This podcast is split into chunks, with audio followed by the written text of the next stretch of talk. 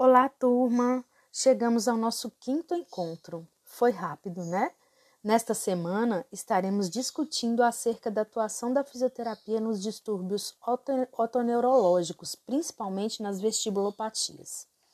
O sistema vestibular é responsável pela postura e manutenção do equilíbrio geral.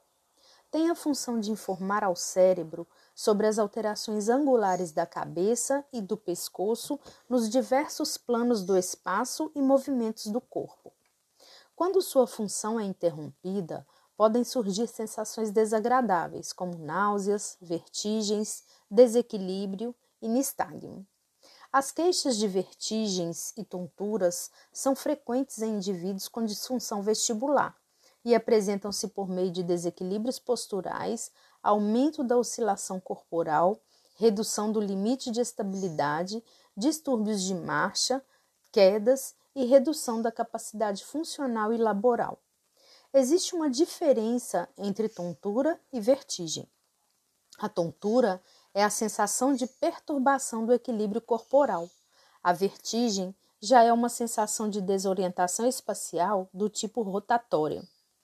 Vertigens e tonturas de origem vestibular estão presentes em 5 a 10% da população mundial, sendo o sintoma mais comum após os 65 anos, atingindo 80% dos idosos atendidos em ambulatórios geriátricos. O mecanismo de equilíbrio requer uma integração sensorial adequada do sistema visual, vestibular, proprioceptivo e, somatosensorial. Além do tratamento medicamentoso e cirúrgico, a reabilitação vestibular tem sido o tratamento de escolha para pacientes com persistência da vertigem por disfunção vestibular, proporcionando acentuada melhora da qualidade de vida e do equilíbrio.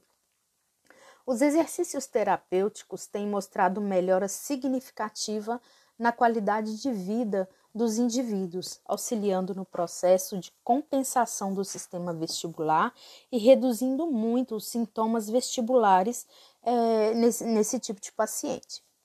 Seguindo a nossa trilha de aprendizagem, você estará mergulhando um pouco mais nos benefícios da terapia de reabilitação vestibular. Então vamos lá. Comecem lendo o texto e assistam ao screencast e façam a atividade diagnóstica.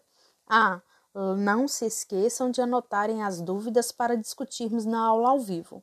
Até lá, pessoal. Espero vocês na nossa aula.